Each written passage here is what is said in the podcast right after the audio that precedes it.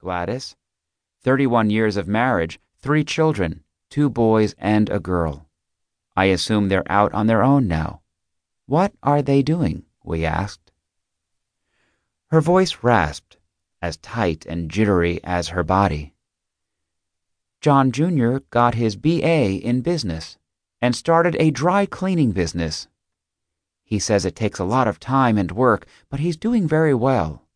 Marcia is an ER nurse at St. Joseph's Emergency Room.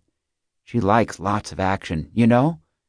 She deals well with pressure, and James is. She licked her lips. He's had some problems, but he's in detox now, and he'll do just fine. John, we understand your faith is very important to both of you. Divorce is not an option, right? You may have considered murder, but not divorce. The corners of the contractor's mouth turned up, more a grimace than a smile. You got that right.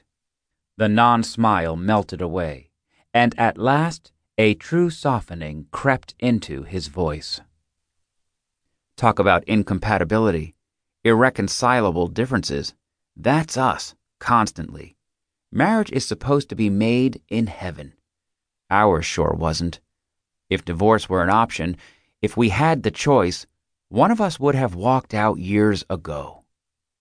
Gladys's features tightened. If we had the choice. She didn't have to use the word trapped. It was etched on her sad face. Her hands had not ceased moving since she sat down. John doesn't listen. He doesn't even try to hear what I say. It's so frustrating trying to get through a brick wall. John countered. She's not talking about communication. Communication is discussing good as well as bad. Everything she says is critical. In her eyes, I can't do or say anything right.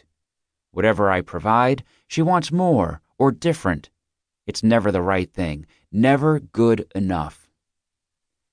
There was no joy in the Jordans' marriage and their lives. The din of their constant friction had drowned out the quiet peace of a happy life. Here, on chairs positioned six feet apart, sat the ultimate tragedy.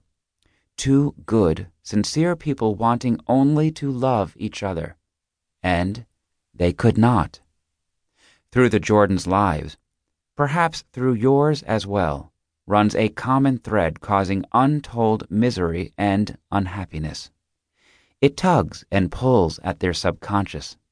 It affects their judgment and robs them of choice, even as they falsely believe they are choosing intelligently and well. That strand has been labeled codependency. Codependency.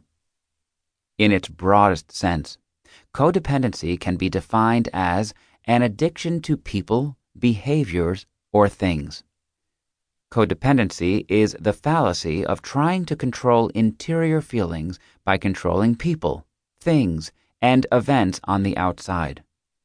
To the codependent, control or the lack of it is central to every aspect of life.